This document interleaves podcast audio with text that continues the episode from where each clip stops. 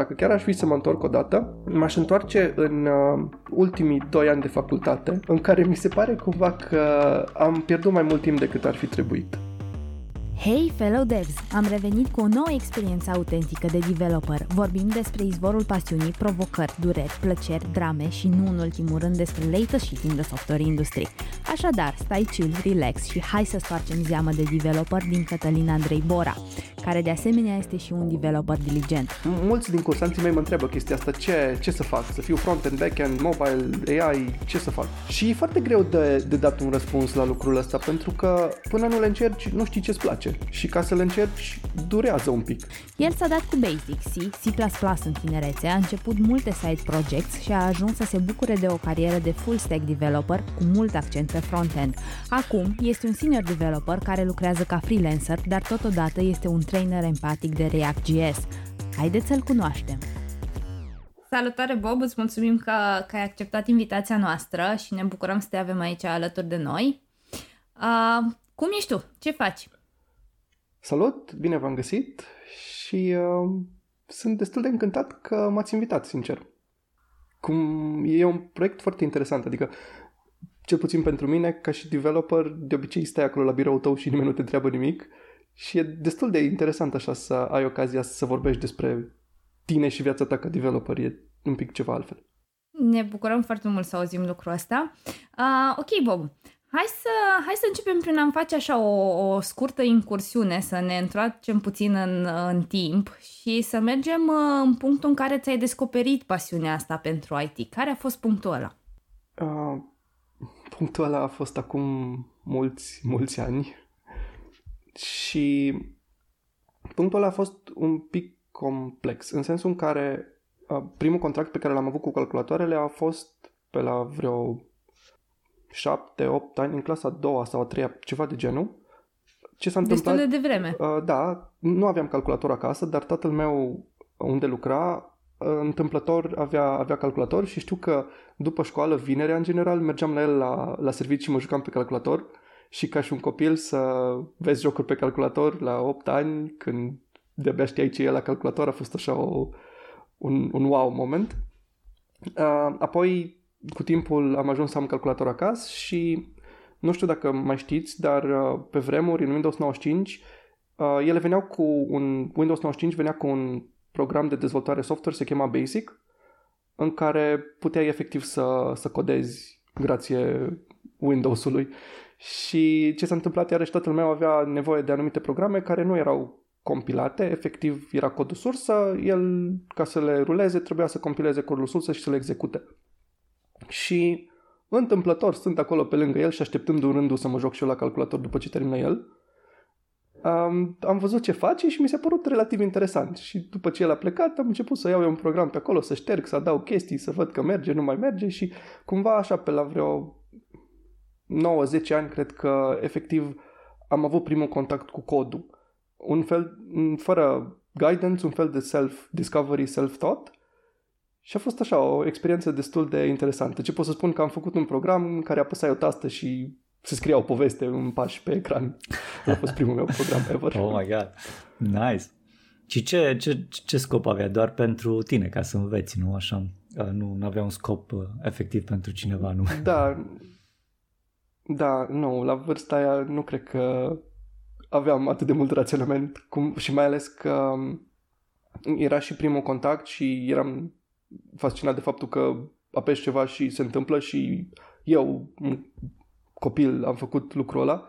Era destul, ăsta era scopul destul pentru ce, vârsta aia. Ce anume te-a făcut să ai, ai simțit că, ok, am clădit ceva, am construit ceva, sau ce anume te-a fascinat mai mult?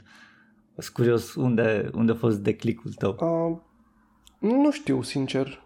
Nu cred că am stat vreodată să mă gândesc la, la momentul ăla în care mi-am dat seama uh-huh. că poți să faci mai mult. Cumva lucrurile au venit oarecum de la sine, adică după am văzut că îmi place, părinții au văzut, bineînțeles, le-am arătat la părinți, la prieteni, uite ce prostie am făcut eu, hai să vă arăt cum se scrie povestea singură.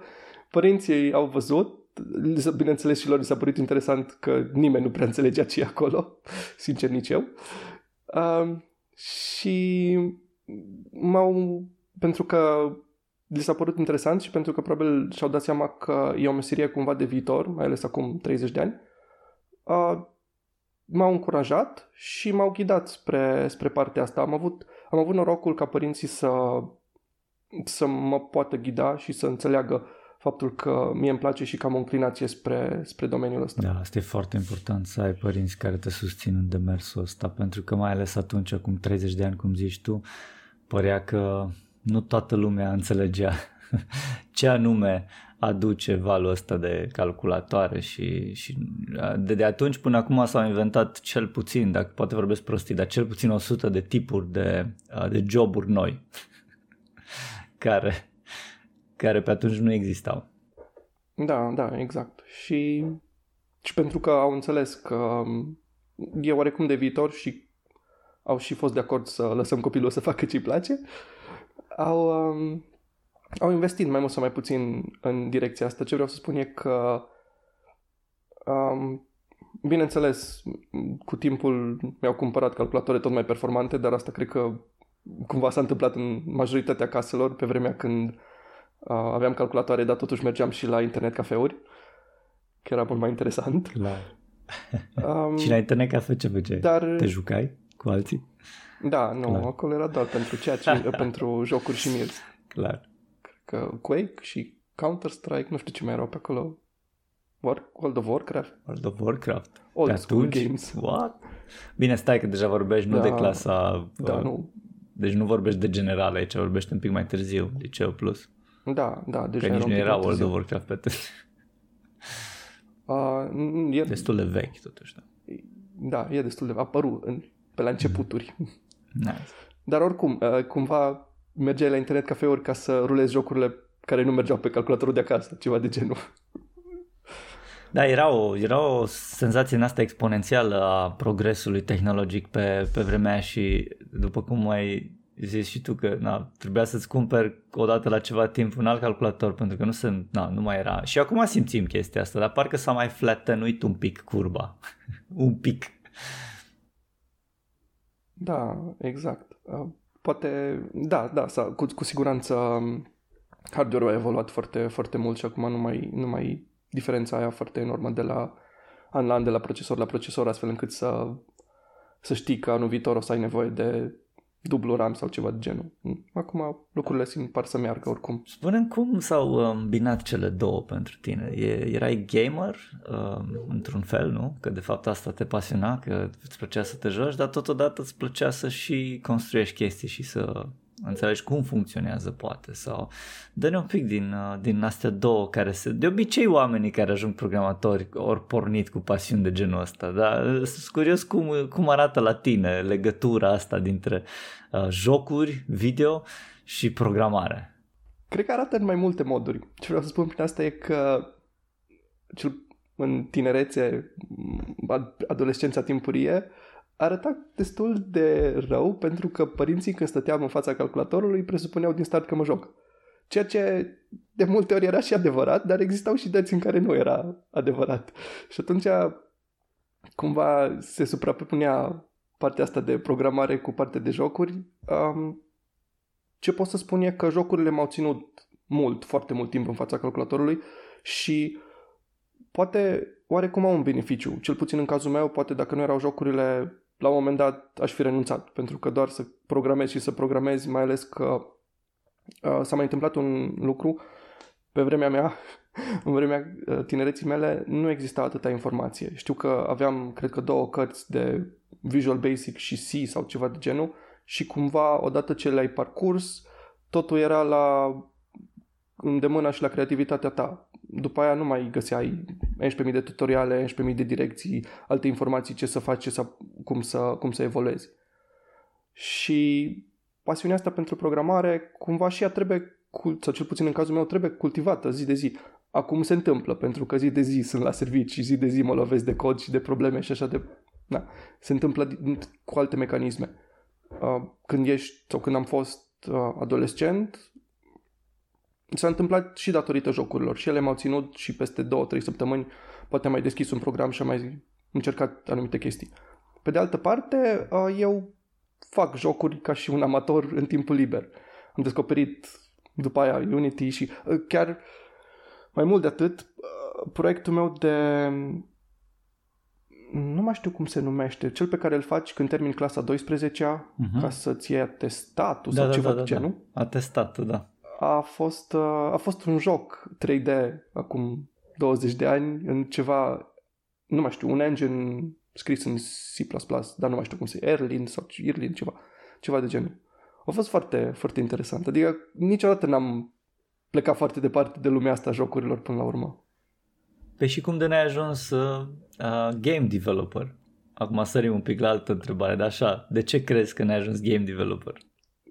Probabil din întâmplare și pe lângă asta cred că e și mediul și societatea. Adică odată ce am terminat facultatea, toată lumea cumva, chiar și eu, am presupus că o să am un job de programator, nu de un job develop, game developer. Adică nu știu exact dacă am dreptate sau nu, dar din punctul meu de vedere cel puțin atunci și poate și un pic și acum, game development-ul e văzut așa mai mult ca o pasiune, nu o chestie din care chiar poți să trăiești. Deși nu cred că e adevărat, cred că poți să trăiești destul de bine și din game development, cum, cum să nu. Dar cumva pornești așa, sau cel puțin eu am pornit așa cu ideea asta că jocurile sunt for fun și coding-ul de multe ori serios. Mm. Ok, deci ai Deși avut o, practic o, o miscon, un misconception te-o, te-o direcționat da. cumva, poate. Sau poate că pe, da. pe atunci într-adevăr era așa, pentru că din câte știu eu, jocurile în piață au foarte, adică rata de succes e foarte mică, e mai mică chiar decât la startup-uri ca un joc să devină succesful și, și atunci probabil că cei care investeau în astfel de, de jocuri um, erau ori gen pasionați care făceau one-man show și făceau chestii uh, se știe că sunt și astfel de jocuri bine văzute acum care au venit simple de, de la câte un singur developer sau o echipă mică de 3-4 developeri. Um, da, ce, ce vreau să zic um, aici, tu gândindu-te la perioada asta de adolescență și, uh, și după aia poate liceu, ce uh, poveste ți-aduci tu aminte care e semnificativă și ai vrea să o povestești aici care are ori piper, ori sare pe ea, ori ceva care, care simți că merită șeruit. Mm, o să mă mai gândesc la asta de înainte, ca să-mi spăl un pic păcatele cu jocurile, um, aș vrea să spun că de fapt am început să fiu uh, amateur game development pentru că acum 5 sau 6 ani mi-am dat seama că de fapt ca și produs, game development-ul e cel mai complex tip de produs pe care poți să-l faci. Adică implică și grafică, și video, și animații, și networking, și absolut tot. E, de fapt, e mult mai greu să faci un joc decât orice altceva. Deși cumva nu pare un joc, e acolo ceva cu care te joci și are foarte mare importanță, dar e. Și de fapt chiar de aia am început să fiu game development, pentru că îmi plac challenge-urile și am vrut să văd uh, ce e, cum e. Și fain. Da. Aici ai dreptate, e la... foarte, foarte, foarte important ce ai zis, pentru că, da, putem să subestimăm uh, cât de complexă e uh, activitatea asta de dezvoltat un, un joc. Uh, depinde și de joc, drept e. Depinde și de joc. Mă, acum avem și acel Unreal Engine care ne ajută foarte mult să facem chestii mega spectaculoase cu o ușurință pe care acum zeci de ani nu le aveam ca și povești din timpul adolescenței, mai ales legate de cod, uh, nu știu. Ce pot să spun e că am fost printre, iarăși, puțini norocoși care și în timpul liceului și a generalei, dar în timpul liceului mai mult, uh, făceam ce îmi plăcea, în sensul în care eram olimpic la informatică și corigent la chimie și sport. Deci, da, eram cumva răsfățat în familiei. Corect. și ajută, adică nu știu dacă ajută, dar e, e fain să... E, e fain și cumva reconfortant să știi că ai o direcție de la început. Adică niciodată n-a trebuit să stau să mă gândesc care e următoarea școală, care e următoarea facultate, ce o să fac înainte. Am știut de la 10 ani, am știut că o să fac programare și asta fac și acum. Ai punctat foarte bine, Bob. Chiar voiam să te întreb uh, cum ai luat uh, decizia în alegerea liceului și mai apoi cum ai luat decizia în alegerea facultății pe mai departe? Liceul și facultatea toate au fost alese ca cele mai pr- uh, programming oriented. Adică am uh, mai mult sau mai puțin. Ideea e, eu am fost în, în, uh, din generală până în clasa a noua, am fost la uh, liceu pedagogic, care se chema FTM Murgu, acum cred că cheamă Carmen Silva, nu mai știu exact, s-au redenumit între timp. Am fost acolo pentru că, în general, părinții m-au dat în prima zi de școală la liceu pedagogic, nu știu de ce, și am rămas acolo pentru că a fost un mediu foarte fain. Clasa mea a rămas aceeași, de fapt, dintre a întâia până între a opta și credeam că rămână și între a noua, dar în clasa noua, uh, deși aveam medie destul de mare, am rămas acolo crezând că o să rămân cu aceiași colegi, n-am rămas și apoi m-am transferat la Moisil pentru că profesora de informatică era un pic sub așteptările mele. Iarăși, uh, cele mai mari motive din viața mea sunt datorită programării. Deci ai urmat calea programării cu lumânarea, cum se zice. Da, exact. Apoi am mers la Poli pentru că iarăși programare și... De ce la Poli și la programare pentru Universitatea de Vest, de exemplu, că și acolo. Acolo software era mai oriented software decât la Poli. Poli era mai mult și uh, hardware oriented, uh, matematică oriented. Dă-ne un pic din, uh, din, da. din cum ai analizat și evaluat tu situația pe atunci și de ce ai considerat că Politehnica e mai bună pentru tine decât uh, alte facultăți mai programare oriented? Asta e o întrebare destul de interesantă. Cred că aici au avut, de, uh, au avut un, un impact destul de mare și părinții, adică și ei m-au îndrumat spre Politehnică. Asta, unul la mână, doi, mi-au plăcut tot timpul challenge-urile, mi s-a părut că la poli e un pic mai challenging decât la vest, nu știu dacă e adevărat sau nu dar cel puțin asta a fost părerea de atunci. Și pe lângă asta, eu am fost tot timpul un, și sunt în continuare, uh, o persoană care are adversiunea la nou foarte mică. Ce înseamnă asta e că tot timpul încerc chestii noi și mă pun în afara zonei de confort. De multe ori, sau se întâmplă de câteva ori să-mi dau seama că nu e ok, dar asta eu fac în continuare. Uh, spun asta pentru că eu am fost prima generație de la Poli care a făcut secția de informatică care efectiv s-a, s-a deschis cu generația mea. Și faptul că se deschide o chestie secție nouă care cumva a fost vândută ca o îmbinare între uh, programarea și hardware-ul și toate la un loc, mi s-a părut cumva și mai enticing ca să, ca să aleg Politehnica. Deci până la urmă tu ai căutat provocarea mai mare și de aia ai zis că bai Politehnica pare să fie mai bună. Că ai zis, oh, ok, nu vreau să mă under-challenge la, Nu știu dacă numai eu și și părinții un am pic, înțeles. Te, așa, a fost un efort comun. părinții, ok, am înțeles. Da. Nice. Și uh, da. te bucuri că ai mers acolo sau ai ceva regrete în spate uitându-te? Nu, nu, uh, n-am, uh, când vine vorba de programare n-am niciun regret. nu, nu, n-am, n-am niciun regret, nu. Uh, cumva un mic regret pe care aș putea să-l am e că poate n-am ales să fac master sau poate chiar facultatea afară. Nu pentru că poate e mai bine sau mai rău, ci cumva să iau, iau poate el alt, altfel de challenge, altfel de experiență. La partea de a pleca de casă am fost oarecum comod. Asta fiind spus, eu sunt din Timișoara și de aia a fost destul de ușor să, să fac facultate aici. Păi știi cum, nu poți să fii incomod la toate. Trebuie să le iei pe rând dacă vrei să ieși din zona de confort.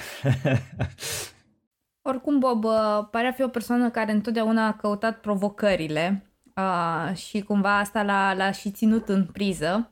Uh, vreau să te întreb, Bob, dacă a existat un moment sau poate chiar o persoană uh, care uh, te-a influențat într-un mod negativ, ca să zic așa, în sensul în care ai ajuns în punctul ăla în care uh, să spui nu mai vreau să fac chestia asta, nu mai mă las, renunț, nu mai pot și cum ai trecut peste impasul ăsta?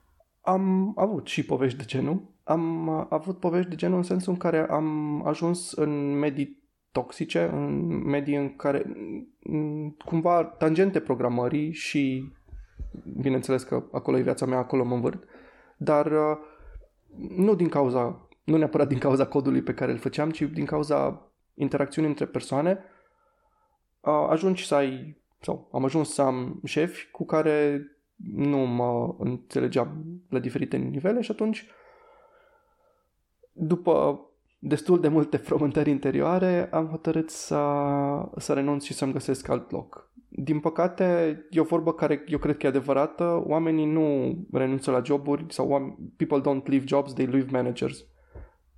Pentru că, până la urmă, chiar dacă fac programare, la sfârșitul zilei eu sunt un om și am nevoie de oarecare interacțiune cu alți oameni. Asta e foarte bine zis. Mm-hmm, ok. Dar asta, asta s-a întâmplat cumva puțin mai târziu, când ai gustat efectiv experiența. Oare până în punctul ăla a fost vreo situație, moment, persoană de genul ăsta care să te facă să renunți la programare în sine ca și Poate tot? profesoara de la... De la... Au fost mulți profesori care au încercat lucrul ăsta, dar până acum niciunul n-a reușit. Da, sunt, uh, să mă facă să renunț la programare n-a reușit nimeni până acum. Nu cred că o să reușească cineva. Sper să nu reușească nimeni. Uh, dar, uh, da, au fost momente destul de grele și cumva cred că în continuare sunt. Asta fiind spuse, am încă contact cu studenți și toți se plâng de profesori.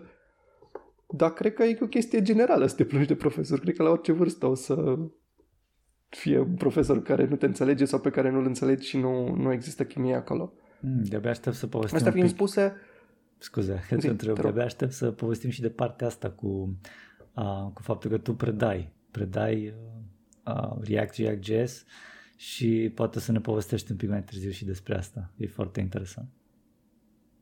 Uh, da, asta e cumva altă. Uh, cumva cred că asta vine să suplinească faptul că, sau vine ca și o contră la faptul că am avut parte de profesori care nu mi-au plăcut și atunci,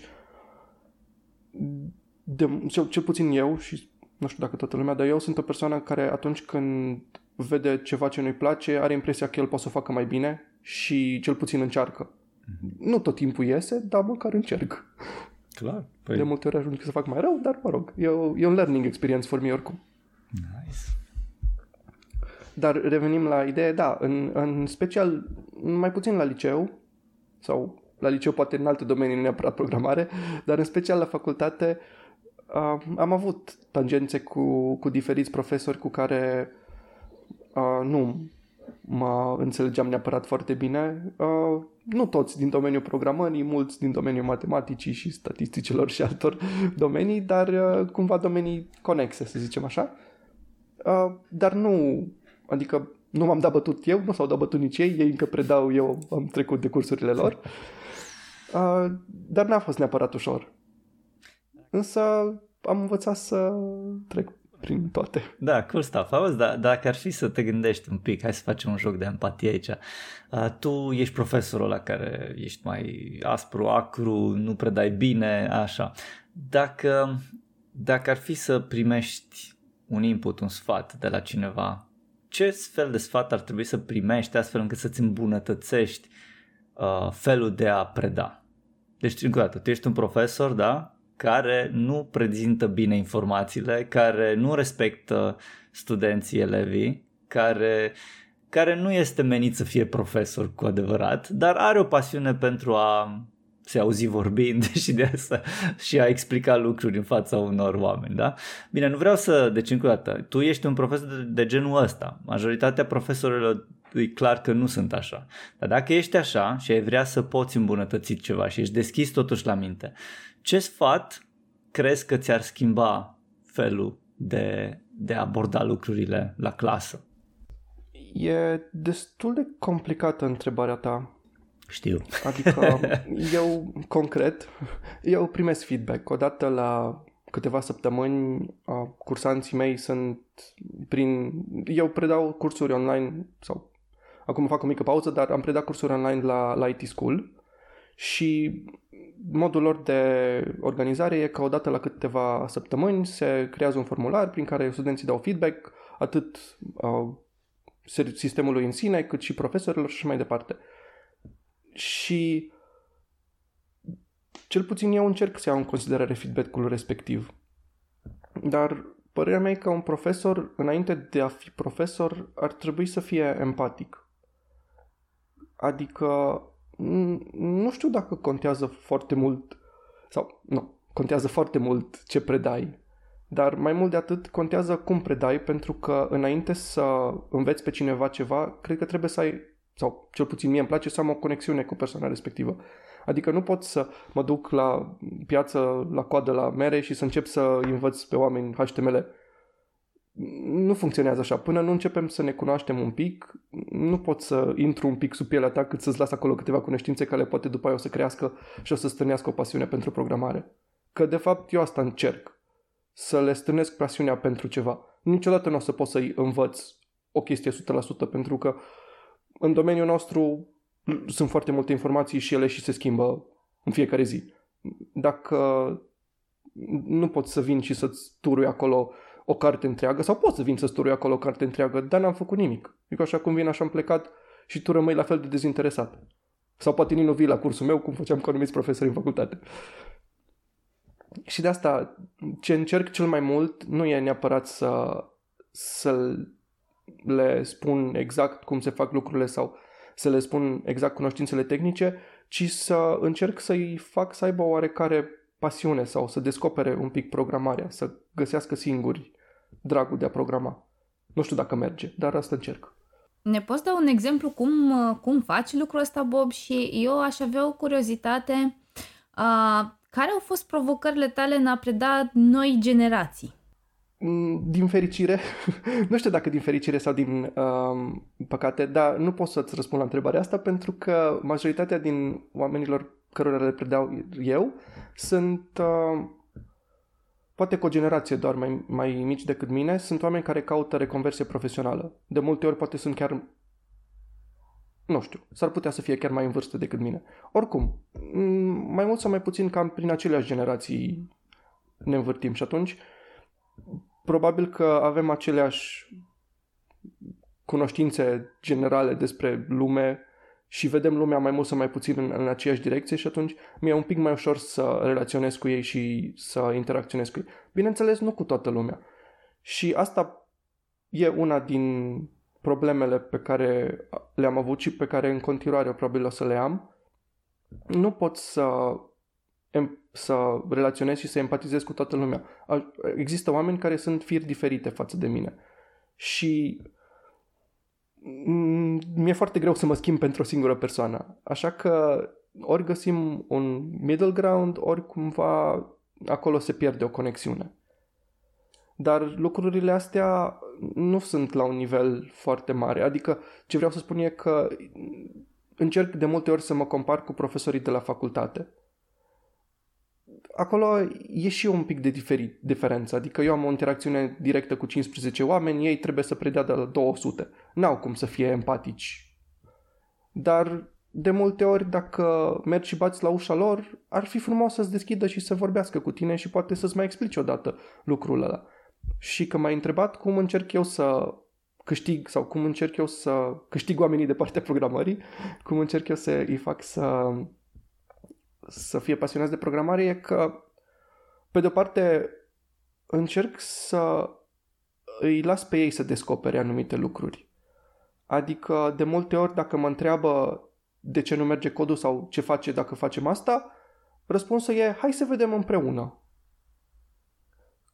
Răspunsul scurt e, uite, face asta, fiindcă așa spun eu. Dar nu e așa de plăcut. Hai, descoperă tu, fă tu, scrie tu două, trei linii și apasă pe butonul ăsta, și ce se întâmplă. Că de fapt despre asta e vorba. Apasă pe un buton și vezi ce se întâmplă. Nice. Yeah. Break some stuff and learn. Da, break asta... Știi că chiar mă gândeam la chestia asta azi dimineața um, cu break stuff. Eu momentan lucrez uh, la un startup care de fapt nu știu dacă mai e startup că e destul de mare, are vreo 2 milioane sau nu știu, câteva milioane bune de, de utilizatori și um, cumva se cheamă The Sandbox. Ei fac un fel de metaverse cu NFT-uri și Web3, crypto, cumva relatively weird stuff. Dar atitudinea lor e exact ca cea a Facebook-ului. Hey, let's move fast and break stuff. Chiar dacă avem 2 milioane de utilizatori, nu contează, putem să facem chestii, vedem ce se întâmplă, we can always revert. În România, atitudinea asta e foarte desperiat, parcă. Oamenii sunt speriați să încerce. Nu știu dacă mi se, e doar părerea mea. Cred că sau și vorba de acea cultură aici, pentru că odată ce încerci, ai șanse să, um, să nu-ți iasă bine. Și atunci, ca să nu-ți asumi șansele să nu iasă bine, ce faci? Nu încerci. e, cred că e o chestie din, da. din cultura noastră, posibil. Dar, dar dacă nu încerci, n-ai cum să câștigi. Clar. Eu, uh, după cum v-am spus, eu sunt, îmi place să ies din zona de confort și acum două săptămâni, sau nu, săptămâna trecută, am avut un mic call cu un uh, tip din București care uh, are un startup în care el uh, încearcă să trăinuie stud- elevii, studenți, elevii ca să ajungă în facultăți din străinătate. El asta a făcut și a dat seama că e un gap de knowledge acolo și discutam, el, el avea nevoie de un CTO. Uh, eu nu mai am neapărat timp să fiu CTO-ul lui, dar mi-a plăcut să am o discuție cu el și exact despre asta vorbea și întreba și el. De ce oamenii din tech nu vor să fie CTO? De ce nu vor să încerce chestii challenging care pot să aibă un return of investment, pot să facă în câțiva ani efectiv milioane de dolari? De ce lumea nu vrea să facă asta? Este o bună întrebare. Pentru că poți să nu. Posi- e, e riscul de... Posibil să nici nu aibă încredere neapărat în ei uh, unii dintre ei, pentru că e și ideea asta, majoritatea sunt afectați și de sindromul ăsta al impostorului și deși sunt foarte buni tech, uh, nu, nu consideră că sunt atât de buni cât să poată să ia un rol de CTO sau nu sunt atât de buni ca să, să, să meargă pe, pe journey-ul ăsta unui CTO, pentru că e, e destul de destul de heavy. În primul rând îți necesită foarte multe resurse. Ești masiv din zona de confort. Nu faci doar, nu, nu, nu este doar despre tehnologie, că CTO zicea, ok, despre tech, nu? Trebuie să fii guru în tech. Nu, e despre, despre oameni, despre management, despre cum gestionezi echipa tehnică, cum o compui, sunt foarte multe lucruri și atunci uh, posibil că mulți nici nu știu în ce s-ar putea băga unii care poate știu în ce s-ar băga au zis no, no, no, no fucking way, no, e prea mult pentru mine și probabil că de aia se întâmplă. Asta e cum văd eu lucrurile. Posibil că sunt diverse variante ai out un punct de vedere destul de ai un punct de vedere destul de bun și cumva așa i-am prezentat și eu părerea lui. În schimb, el a venit cu un argument destul de interesant. În primul rând că înveți pe parcurs. Oricum n-ai cum să... Dacă Asta e o chestie destul de paralizantă. Dacă te gândești la toată problema de la început, o să fii speriat. Dar dacă începi să o spargi în bucăți, e manageable. Și doi, uh, oricum ajungi să faci asta, pentru că și într-o corporație ajungi să fii lead tech, lead, team manager, manager de nu știu care și la sfârșitul zilei și la sfârșitul carierei tot asta ajungi să fii și să faci. Numai că nu pe, nu pe startup-ul tău. Da, doar că la sfârșitul carierei nu o să ai șanse să fii milionar, o să fii tot team manager mm. la știu eu ce corporație. Clar. Bine, probabil Vai că majoritatea e... sunt și aware de faptul că una cam din 10 startup-uri ar ajunge să aibă succes, e un risc destul de mare. Antreprenoriatul poate nu e da, chiar pentru toată lumea. Sunt foarte mulți programatori care se bucură și sunt mulțumiți la locul lor acolo, un confortabil, aș zice, în care primesc requirements-uri, poate iasă un pic din zona de confort, ideal ar fi să clarifice requirements-urile, da? Dacă asta aș putea zice că iasă din zona de confort, da, înțelegi un debat. Și, și da, după aia merg înapoi și fac, execută uh, și și pleacă la ora 5 da, acasă dar... Uh, sau închid laptopul and that's pretty much it. Înseamnă că de- depinde și de flacăra pasiunii care e acolo, că dacă e o flacără mai activă care, care arde tare, nu poți să faci doar asta și doar atât. În schimb, dacă ai o flacără mică da, spre, exact. spre, spre, spre a fi stinsă chiar, posibil că poți. Uite, poate ar fi un moment bun să invităm și oameni care au flacăra aproape stinsă, să vedem cum văd ei lucrurile astea. Uh, știu pe cineva da, ar fi, cred care că ar fi e pe... Sunt curios ce părere are. No, bun. Deci să înțeleg că flacăra ta, Bob, e totuși acolo sus, nu e, nu e stinsă. Da, da. Ca și, ca și paranteză, eu de fapt sunt part-time CTO la o aplicație se cheamă LIA și e o chestie foarte interesantă din punctul meu de vedere, adică pur și simplu acum 2 ani, cred, a venit o doamnă, din, o doamnă HR din Brașov care mi-a spus, uite, eu vreau să fac o rețea uh, de dating, vreau să am o aplicație de dating, poți să mi-o faci? Și de atunci am făcut cu mâna mea o aplicație de dating care are 5000 de utilizatori sau ceva de genul și am învățat o groază de chestii. Vrei, nu vrei, uh, ieșind din zona de confort, cred că înveți mult mai mult. Și e, nu știu, mie îmi place, v-am spus de la început, mie îmi place să, să încerc chestii noi, să fiu challenge-uit. Noi am ajuns deja în pâinea discuției. Putem să ne întoarcem poate puțin să vedem unde anume ai decis și cum a fost experiența ta când ai avut interviuri uh, și ai vrut să mergi să-ți găsești un job. Care au fost provocările? Cum, cum a fost durerea vieții de programator la început de drum? Ia spune-ne, Bob. A fost foarte dureroasă. Nu știu dacă mai e la fel, dar cel puțin pentru mine a fost destul de destul de dureros, adică am aplicat la 20-30 de joburi cel puțin până să, să fiu, să efectiv să am, să am primul job. Uh, pentru că atunci când e junior nimeni nu te bagă în seamă. Nu e adevărat, dar uh, cred că e și o părere, cel puțin uh, oamenii cu care, pe care îi trăin eu au părerea asta și oamenii din jurul meu care vor să facă reconversie profesională se plâng de lucrul ăsta, că atunci când ești junior, mult mai greu găsești, găsești un job. Pentru că sunt foarte mulți, cererea e, e și ea mare, dar totuși fiind, fiind foarte mulți, se, se acoperă cererea respectivă. La fel a fost și la mine. Și mai uh, pe lângă chestia asta, eu sunt mobile developer sau, mă rog, acum sunt full stack, fac de toate, dar am început ca și mobile developer pentru că ăla a fost primul job care mi s-a dat. Adică n-am știut ce e, mi s-a părut destul de interesant că pe vremea aia a apărut să telefoanele mobile, wow, să fac aplicații de mobil cool și am zis da, hai să facem asta. Și de acolo încolo, odată ce ești cu un picior în prag în, în joburile astea de programare, ești deja acolo. De acolo încolo poți să, poți să mergi în orice direcție. Punctul ăla, până când ajungi la, la primul birou, la primul job, ăla e destul de, e destul de greu.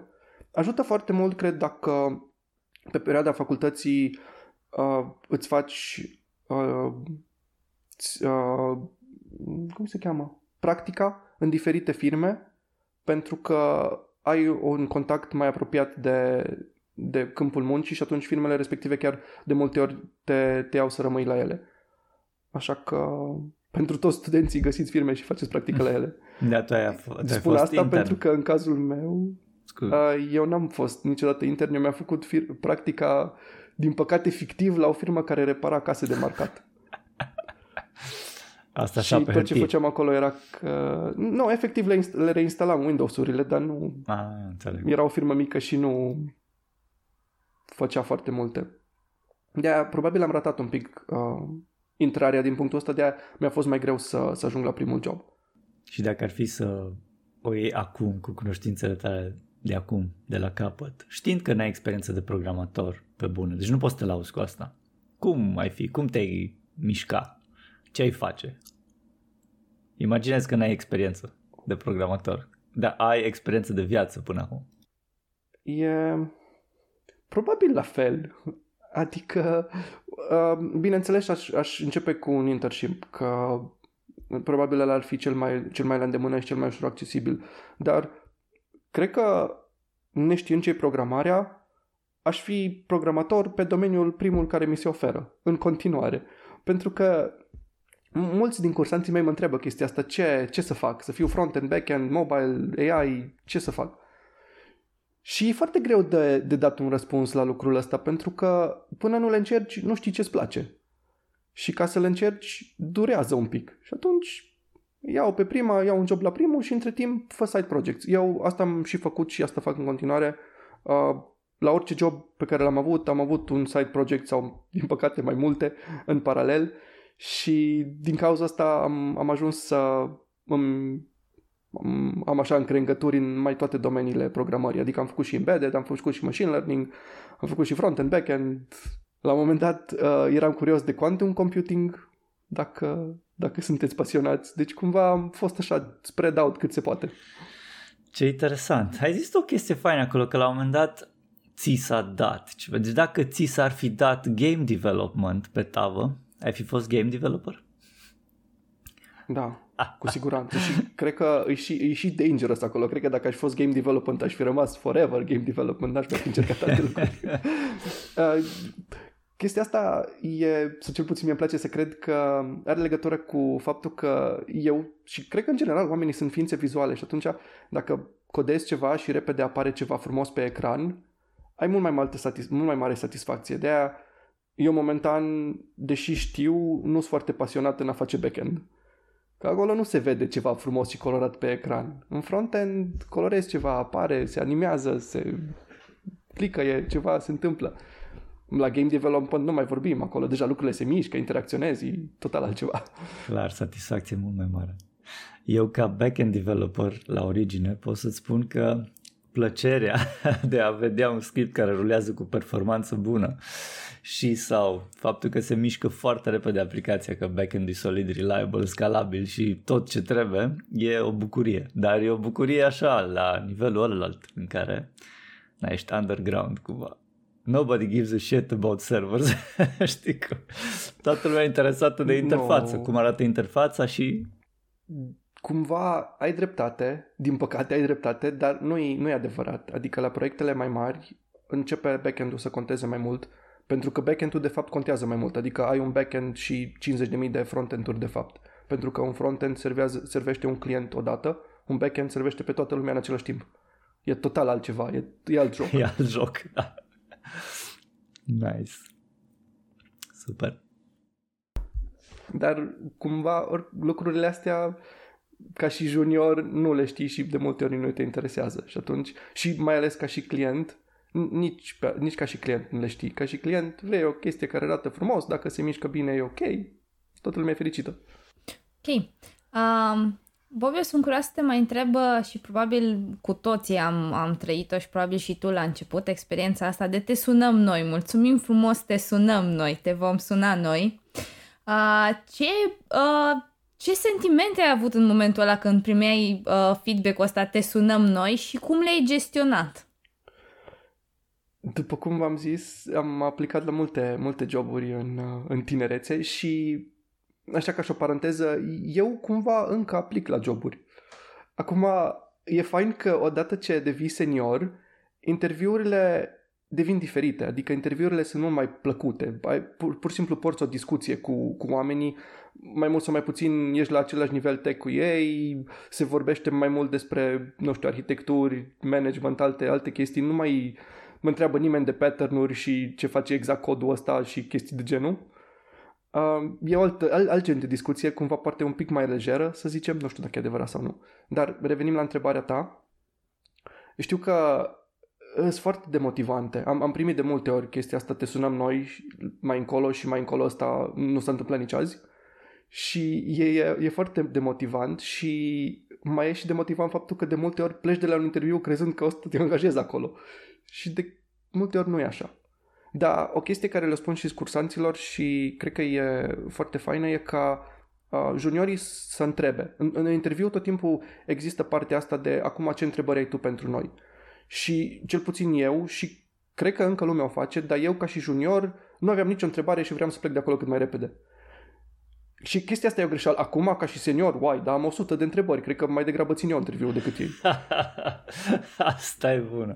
Nice. Dar asta, asta e o chestie faină că dacă ai întrebări, uh, mi se pare că duci, discu- duci interviul pe alte direcție, duci pe direcție în care tu ești confortabil cu el nu te mai întreba ei pe tine, efectiv tu, tu conduci discuția, tu întrebi pe ei, se schimbă un pic dinamica de putere acolo. Da. Ac- Dar ac- e, revenim, zi.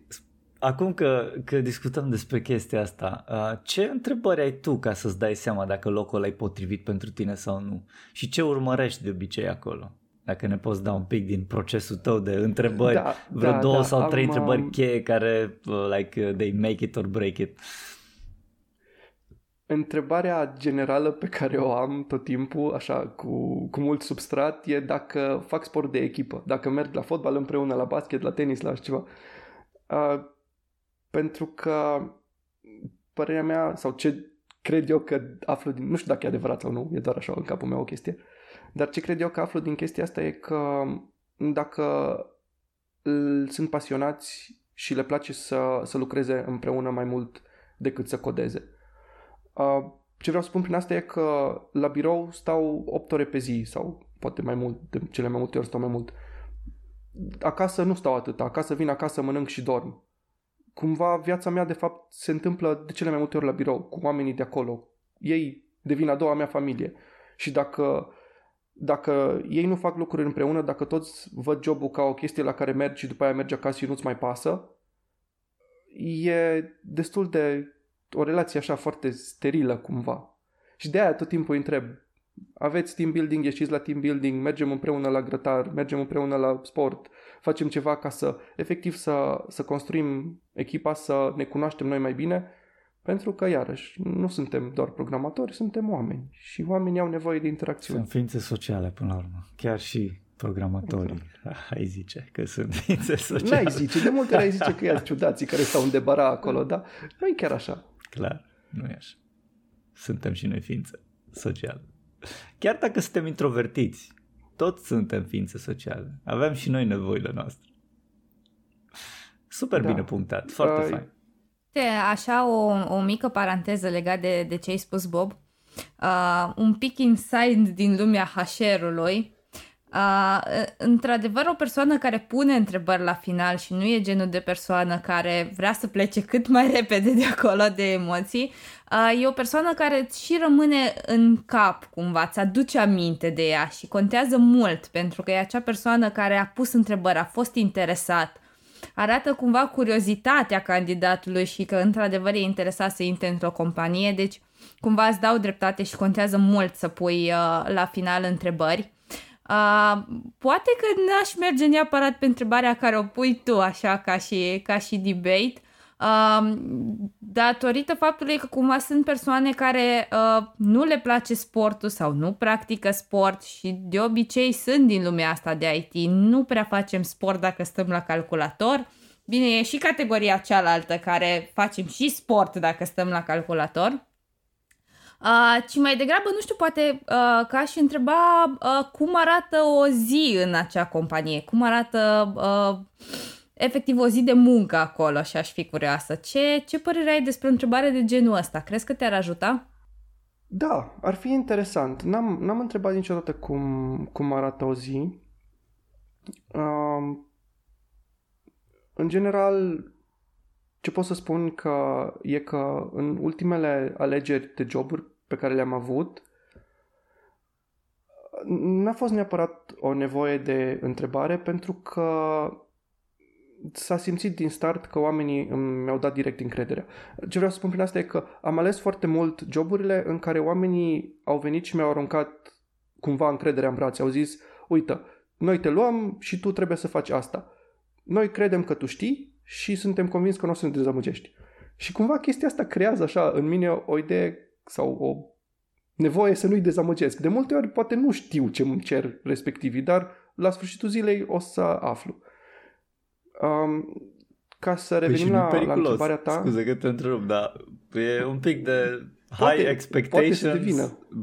set, știi, de la ei și tu practic după... Poate, poate să devină. Până acum, fortunately, n-am prea dezamăgit, hopefully, dar uh, cumva, again, chestiile astea cred că um, sunt mult mai clare când, când ajungi la un, anumit, la un anumit nivel și când vezi că omul respectiv are nu știu câte proiecte și poate a mai făcut ceva de genul sau măcar are inclinații în a, nu știu, a manage oameni, a face sisteme, a crea arhitecturi, a gândi, a gândi procese. Cumva, la un anumit nivel începi să, să-ți dai seama de competențele unei, unei persoane fără să îl pui să facă teste de programare sau chestii de genul. Și atunci poți, să, poți să-și arunci așa direct cu, cu încrederea în el fără, să, fără să-ți fie neapărat frică că, că nu o să poată să facă. Uh, astea fiind spuse, vreau să spun asta pentru că cele mai faine interviuri pe care le-am avut sunt cele care au fost la o cafenea, la o discuție. Și sunt și cele mai memorabile locuri în care am fost și din care mai mult sau mai puțin am plecat din diferite motive. Dar e, e fain așa când efectiv, um, când efectiv cumva ești tratat ca un om, nu ca un uh, viitor angajat. Sau resurse. E, e greu de spus chestia asta, dar cel puțin la început, ca și junior, știu că efectiv eram eu și după mine la rând mai aștepta încă unul și încă unul și era așa, ca și un ex, nici măcar un examen de facultate. Ca și la doctor, știi? Uite, e interesant ce ziceai acum uh, despre chestia asta că te simți ca om. Uh, e foarte, foarte interesant că ai punctat. Multe companii consideră și chiar se și, uh, chiar și vorbesc despre resurse umane în contextul ăsta în care resursele sunt literally resurse. Deci ești o resursă, până la urmă, interschimbabilă. Um, cum, cum vezi tu poziționarea asta um, a companiilor care fac treaba asta versus companii care nu fac treaba asta și care consideră că o cafea e mai potrivită. Cu siguranță. Uh, acum, cumva, chestia asta cu cafeaua e și o mică paranteză. Mai nou, hașerii s-au prins de nevoia mea și de multe ori scot uh, seniorii la o cafea doar ca să, ca să par așa că, uite, suntem friendly. Dar ca, cam știi, cam știi. Uh, ce se întâmplă e că, într-un fel, Există, există un motiv pentru care se, se întâmplă lucrul ăsta. Și în special în companiile mari de outsourcing, n-ai cum să ai um, interacțiunea asta directă cu toată lumea și să fiți așa o mică, un chibuț, o mică comunitate acolo de programatori. În firmele mici, lucrurile sunt altfel. În firmele mici te știi cu toată lumea, dai bună ziua la toată lumea, suntem noi prieteni, poate la sfârșitul săptămânii cărăm mobil împreună.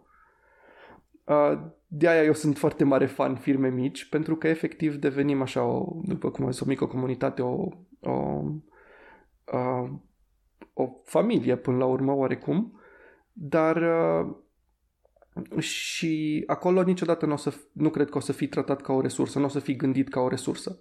În companiile care au 2, 3, 500 de angajați, nu poți să fii tu individual pentru că sunt prea mulți oameni ca să fii considerat altceva decât o resursă, din păcate. Eu sunt foarte mare fan firme mici. Foarte interesant că aici aș vrea să fac legătura cu firme mici și fan firme mici. Uh, povestește-ne un pic și din experiența ta antreprenorială, că ai avut uh, la un moment dat, din câte știu, o, un attempt și explică-mi un pic din cum vezi tu lucrurile uh, într-o echipă mică, mai ales de produs sau de startup, uh, cum afectează fiecare membru al echipei the overall productivity of the team. Cum, cum afectează sau ce, uh, ce greutate ar trebui să aibă fiecare membru astfel încât să funcționeze bine echipa mică de altfel?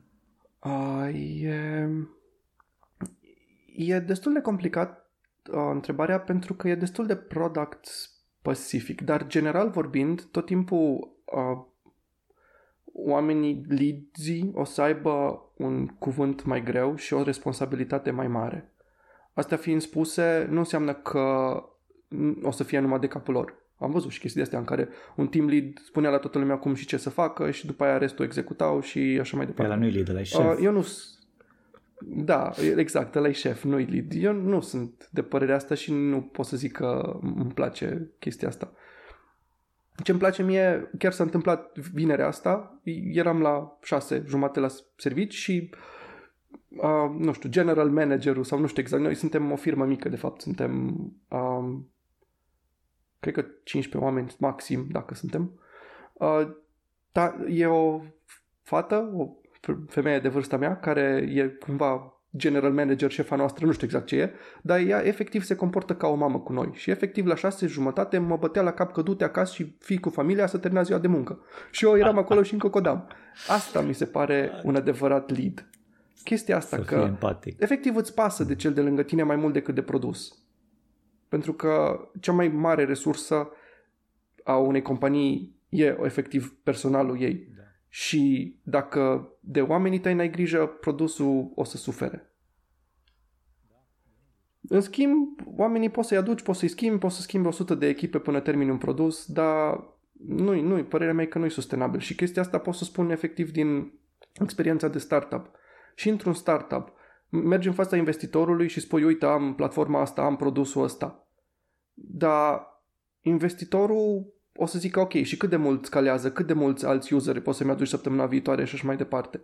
Dar nu asta e important. Ar trebui să fie important, uite, am echipa asta de 5 devi, suntem ca o familie, mergem la grătar împreună, noi putem să facem orice.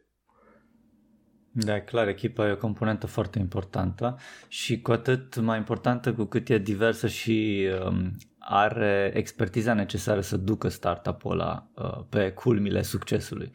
Pentru că dacă ai, exact. să zicem, doar programatori, uh, nu o să fie prea bine. Știi? Măcar cineva dintre programatorii trebuie să-și asume și un rol de, de marketing, de sales, de știi cum zic.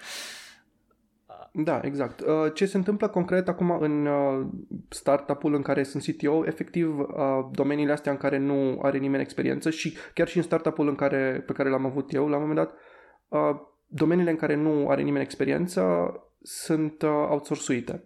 Dacă nu știm marketing, luăm o firmă de marketing.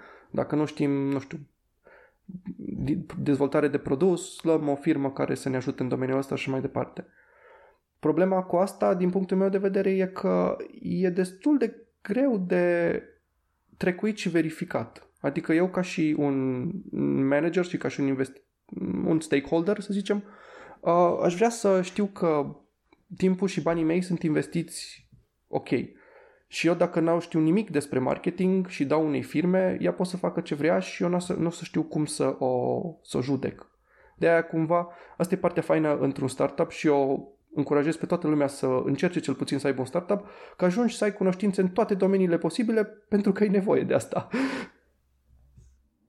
Păi povestește-ne acum ca să facem o tranziție lină către startup-ul pe care l-ai avut tu și cum, de unde a pornit toată, toată ideea. Da, eu, eu împreună cu un, un fost coleg am avut într-o perioadă un startup care făcea skateboarduri electrice.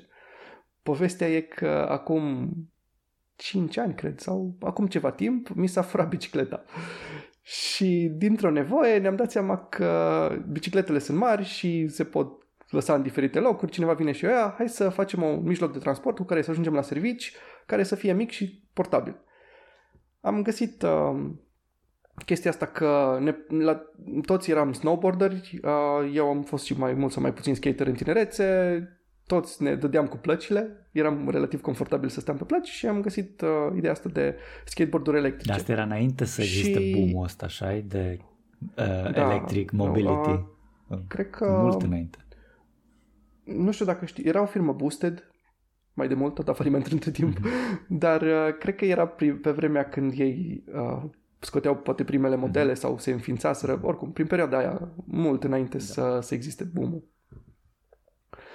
Uh, și am început în garajul lui, ca un startup adevărat. Ne-am uh, cumpărat plăci de la Dedeman, le-am tăiat, le-am pus motoare. A fost o experiență foarte... Într-o vară ne-am tot jucat cu chestia asta, a fost foarte, foarte fain așa.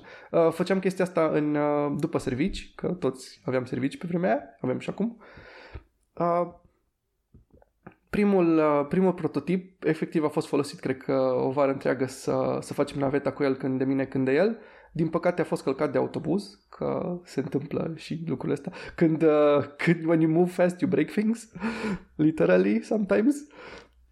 Și apoi am, uh, am continuat, am făcut uh, alte prototipuri, ne-am mutat în, uh, într-un uh, atelier mai mare pentru că aveam nevoie de mai mult spațiu.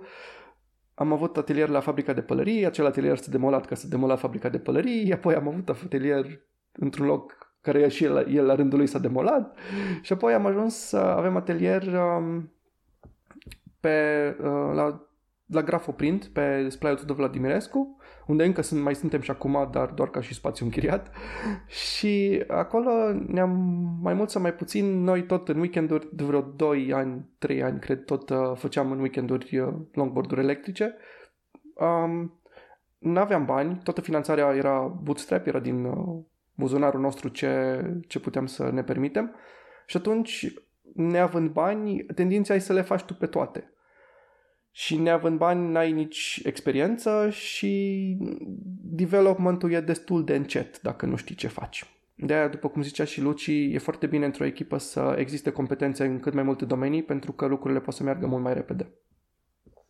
Dar dacă nu, soluția e să faci in-house, o luăm încet și facem așa și așa. Uh, dar ce s-a întâmplat că ne-am mutat la, la această locație nouă și lângă noi e, avea un birou uh, Vlad, care un băiat care la momentul respectiv organiza uh, un uh, eveniment de preaccelerare în, uh, a startup-urilor. Innovation Lab.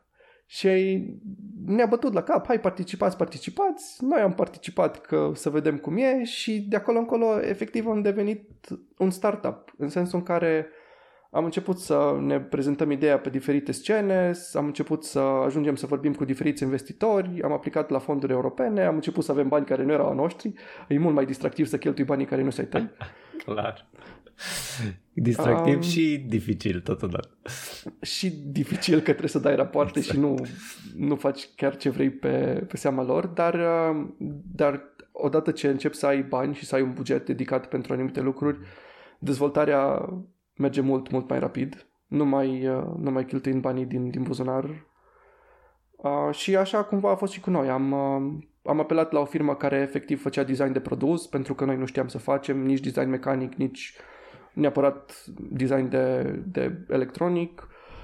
Uh, marketingul în continuare îl făceam noi și am uh, început să scoatem produse tot mai performante, dar tot la, la stadiu de prototip. Și apoi ce s-a întâmplat e că a venit pandemia și chiar la începutul pandemiei a fost o... Uh, ca și paranteză, noi aduceam, o foarte, aduceam multe piese din China, altele din Europa, unele piese le făceam in-house și așa le combinam pe toate și făceam un, uh, un skateboard, un longboard de fapt electric. Ce s-a întâmplat e că la începutul pandemiei a fost așa un mic hop cu China, nu știam exact dacă se închide, nu se închide, ce se întâmplă și am zis că o să, o să punem un pic pe pauză acest proiect.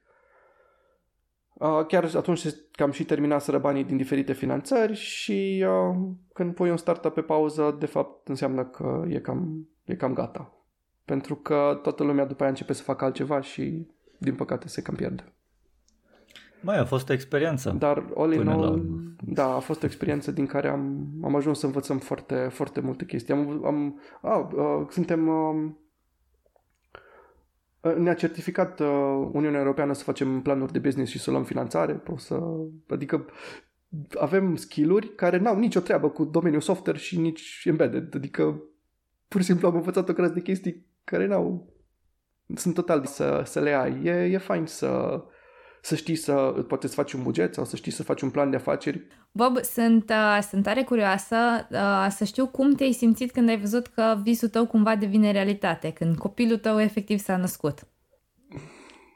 Alt, altfel decât în realitate. Ce vreau să spun prin asta e că eu am doi copii și când mi s-au născut efectiv copiii a fost um, cumva o experiență mult mai ușoară și mai plăcută, pentru că noi sau eram oarecum responsabil, dar nu puteam să am nimic de a face sau contribuția mea fusese făcută până atunci. Uh, însă când, uh, când mi s-a născut copilul de produs sau copilul software, să zicem, a fost mult mai înspăimântător. Pentru că niciodată nu știi când e destul sau când e bine. Sau cel puțin eu n-am fost niciodată confortabil cu ce am lăsat, l-am stat în piață, tot timpul mi s-a părut că putea să, putea să fie îmbunătățit. Și atunci uh, e, e un uh, oarecum un stres din asta. Uh, ca și în cazul concret, ce vă spun acum e mai mult din, um, din perspectiva de CTO, din perspectiva aplicației de dating pe care efectiv am lansat-o. Știu că în momentul în care am lansat-o, cred că două săptămâni mă uitam din oră în oră pe loguri să văd câtă lume e și ce se întâmplă și dacă nu o crăpat cumva.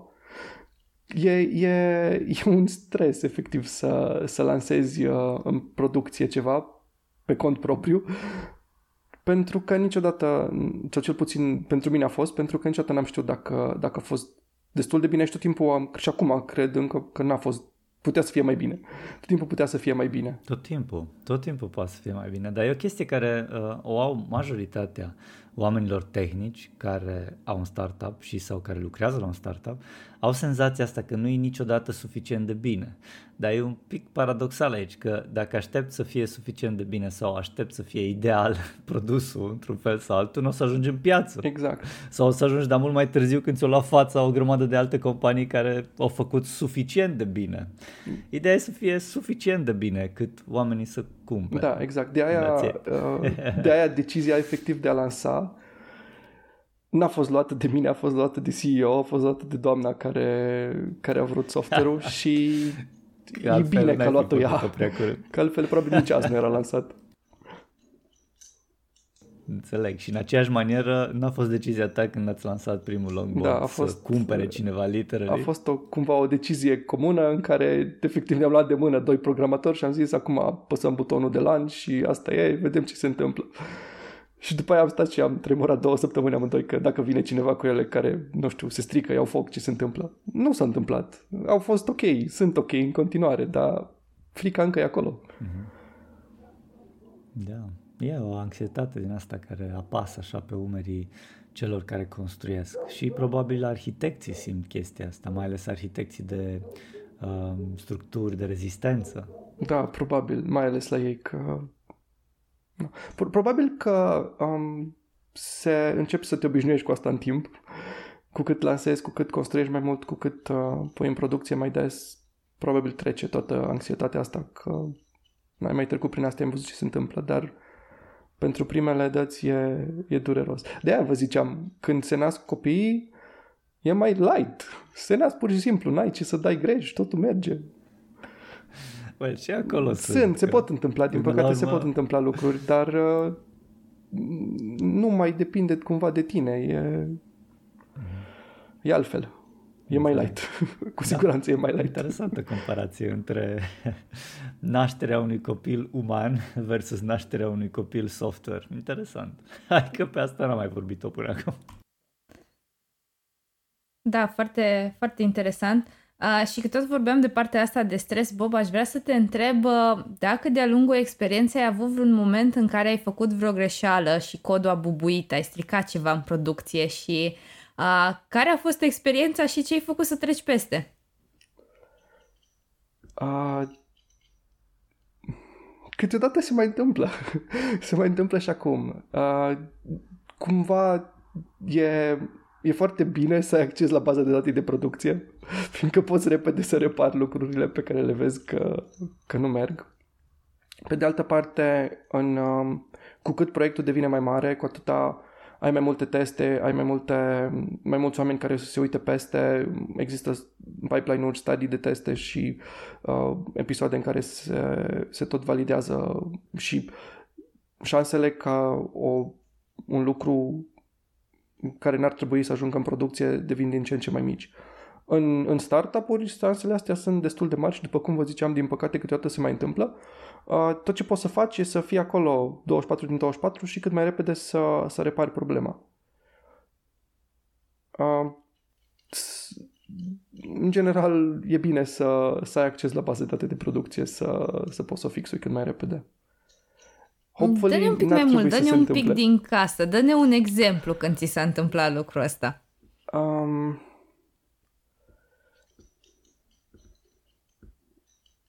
s-a... Știi cum nu, nu mai știu exact, adică... responsabilitate. Poftim? Scuze? Zic, odată cu accesul la date, la, la baza de date de producție, vine și responsabilitatea. Da, bineînțeles. Bineînțeles. Că dacă, că dacă faci ceva ce nu e ok și sau dacă n-ai backups regulat, oh, da, s-ar normal. putea să fie nasol rău. Um, asta cred că a fost um, chestia asta nu mi s-a întâmplat neapărat mie, mai de mult, s-a întâmplat echipei în care eram eu. Uh, am cumva întâmplător ajuns în producție un cod care, uh, deși a fost testat, exista un edge case care cumva strica un pic baza de date și anumiți utilizatori nu mai puteau să se logineze și efectiv nu mai puteau să folosească platforma. Și atunci soluția a fost efectiv să, să facem un rollback, să uh, punem baza de date veche și să, să, să luăm, uh, să facem un downgrade cumva mai, un pic mai forțat a, a aplicației, astfel încât să ne putem, practic un roll-up, să ne putem um, repara greșelile și să mergem în continuare. Uh, ce se întâmplă uh, cumva chestia asta e depinde foarte mult uh, după cum am zis dacă de, de nivelul proiectului. Dacă e un proiect folosit de 1000 de utilizatori, dacă e un proiect folosit de 100 de mii sau de un milion și așa mai departe. La la startup-uri, în general, sunt proiectele cu puțini utilizatori și atunci, efectiv, poți să... Sunt 2-3 developeri, poți să mergi în baza de date să îi schimbi un utilizator contul, să-i resetezi parola, să îl faci efectiv să-i meargă și după aia să vezi cum, cum repari tu bugul, bugul din spate. Și chestia asta ni se mai întâmplă din când în când. Sunt, avem user care ne spun că, nu știu, nu văd o poză sau uh, ceva li se încarcă greșit, mergem și reparăm în baza de date și apoi vedem unde e bug și îl reparăm și în realitate facem un update și totul se, totul se curăță. Dar chestia asta, again, merge, merge la lucruri, lucruri, la proiecte mici și cu puțini useri. Când uh, problema se replică la toată lumea, trebuie să încerci să ajungi la un nivel sau la un loc stabil și de apoi să, să construiești de acolo.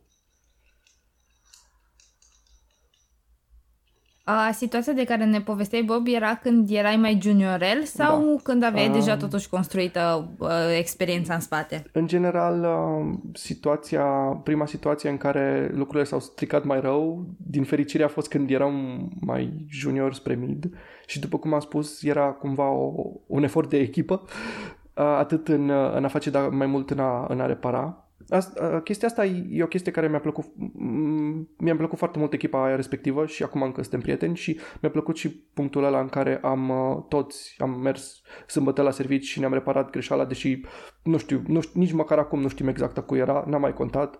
Efectiv toată echipa a venit și și-am reparat-o. Um, dar... Uh, swarm. Cum? Nu? Așa se numește ideea. Uh, when, when you are doing the, the swarming, swarming the problem. Da, da Sau exact. Poate că, poate că nu zic corect. Ideea e când toți oamenii se pun pe problemă și o topesc. Uh-huh. Ca niște furnici multe, multe care vin și termină tot ce e de făcut acolo. Da, exact. Uh, asta e fain când, uh, când ești echipă că na, ai cu cine. Dacă ești unul sau singur pe proiect, tu ești tot swarm și atunci e, e în partea ta. Dar ca, ca idee, uh, pe mine ca și junior sau ca și mid, de fapt, m-a ajutat foarte mult faptul că nu știu dacă a fost vina mea, dar în primul rând nu mi s-a spus niciodată tu ești de vină. Uh, nu mi s-a spus la nimeni tu ești de vină. Toți am înțeles că e o problemă noastră și noi trebuie să reparăm. Și doi, uh, nici nu aveam neapărat acces la baze de date de producție, deci nu aveam neapărat cum să stric mai rău.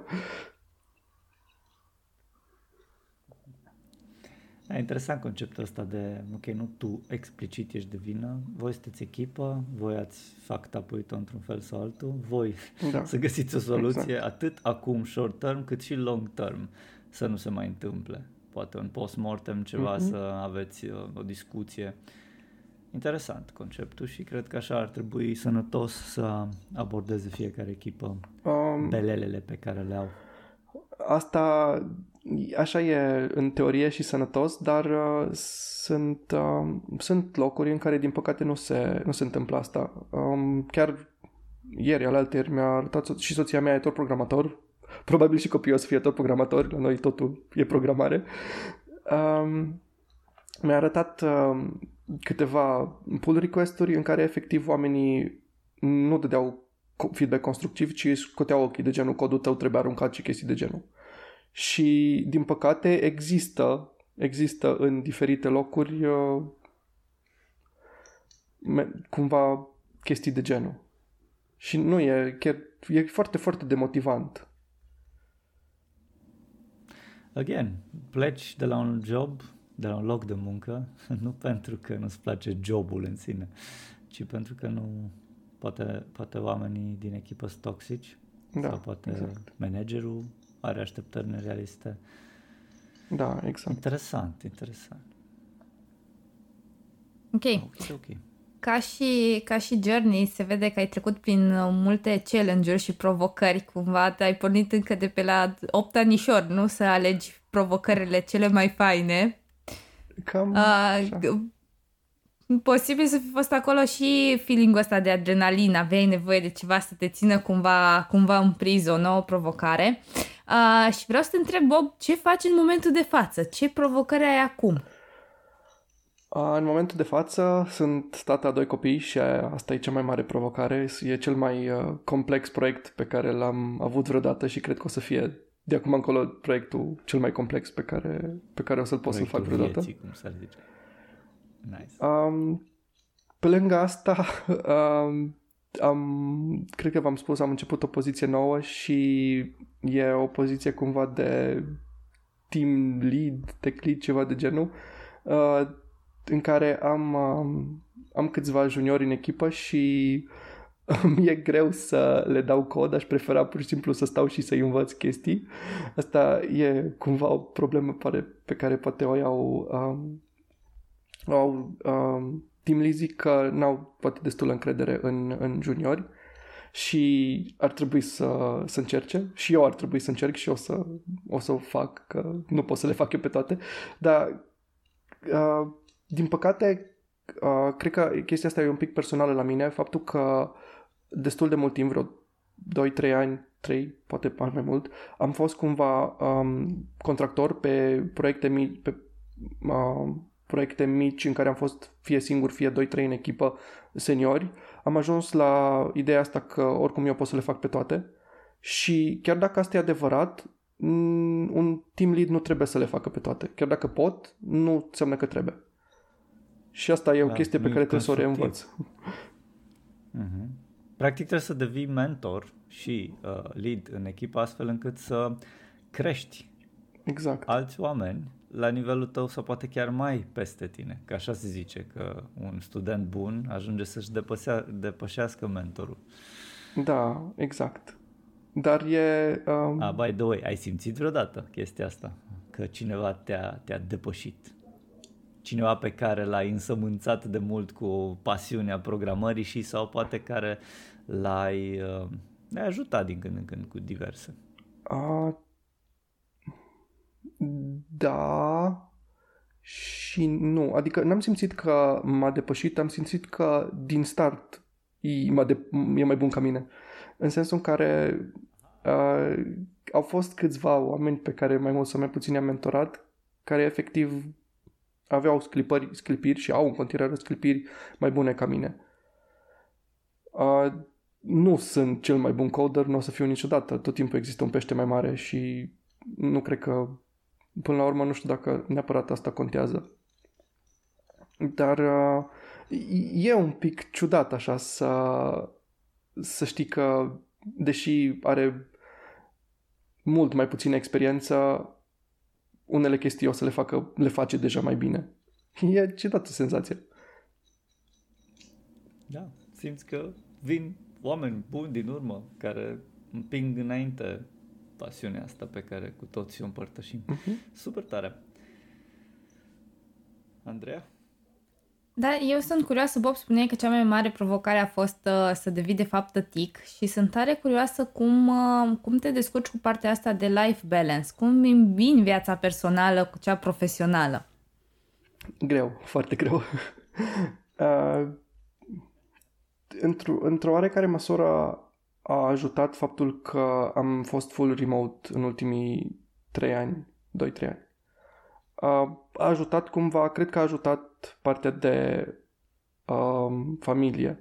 În schimb, ca și pe mine personal, ca și job, um, pentru mine a fost destul de complicat, pentru că atunci când ești full remote, stai jumătate de ore la calculator, după aia trebuie să... și full remote și cu copii prin casă, stai jumătate de ore la calculator, apoi trebuie să fugi că cine știe cine urlă sau ce s-a întâmplat, apoi vii iarăși, după aia iar pleci, adică ai o... ai un flow foarte, foarte întrerupt și poți să lucrezi foarte mult fie când copiii dorm, fie noaptea. Că atunci e oarecum liniște. Deci deep work-ul tău este ori ziua când dorm copii, ori noaptea. Acum nu mai e așa, pentru că... Și ca lup de cam câte ore poți să strângi una după alta? Că asta e important. E, e oarecum complicat, că...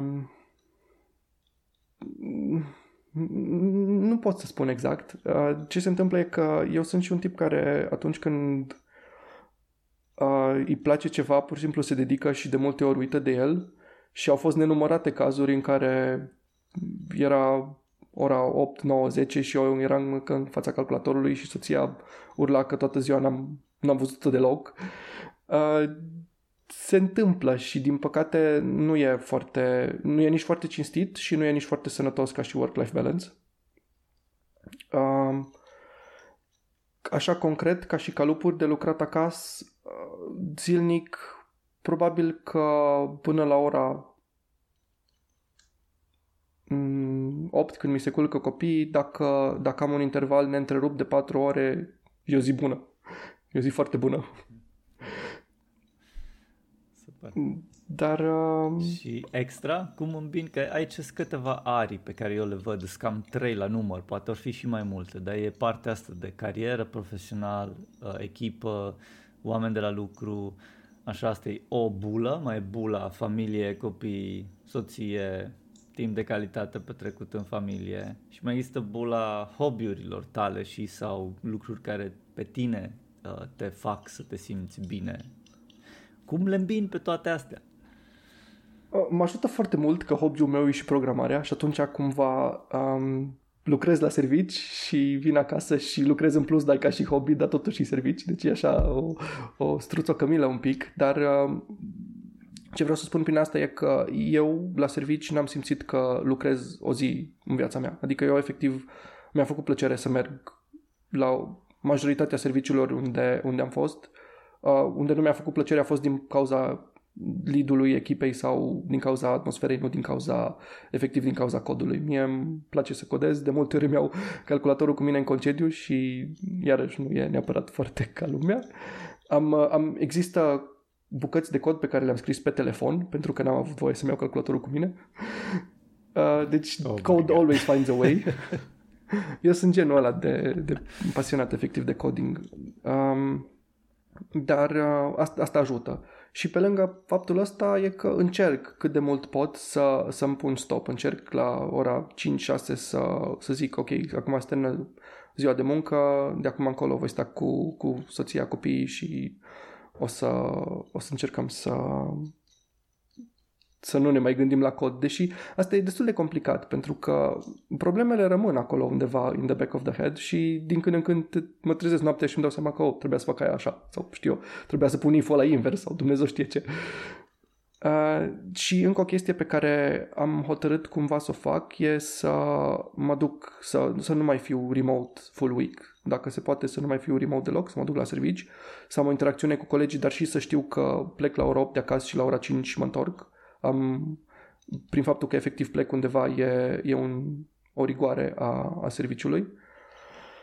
Uh, lucrul ăsta pot să-l fac pentru că ai mei copii deja sunt oarecum mari și pot să meargă la grădiniță și poate soția să vină să-i aducă de la 5, cumva suntem împreună, de la 5-6.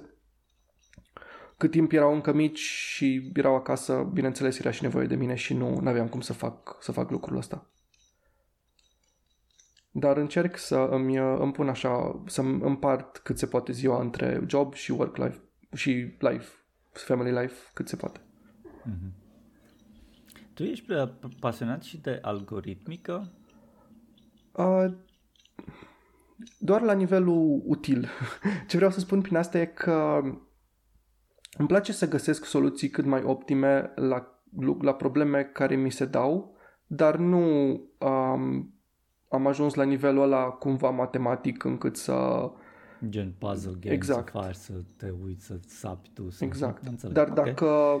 Spun asta pentru că, de exemplu, uh, la un moment dat, um, eu am participat la multe competiții de Startup Weekend, Startup Survivor, Startup ce vreți voi și la un moment dat aveam uh, un challenge din asta, era o echipă care vrea să facă o aplicație pentru rute de uh, navigare pentru biciclete, cele mai bune rute și acolo era o chestie foarte, sau cumva a venit cu un algoritm destul de interesant de a um, uni câteva puncte pe o hartă și a găsi așa o distanță și uh, de asta ziceam, cumva sunt pasionat de algoritmică atât timp cât se aplică la o problemă concretă. Mm-hmm.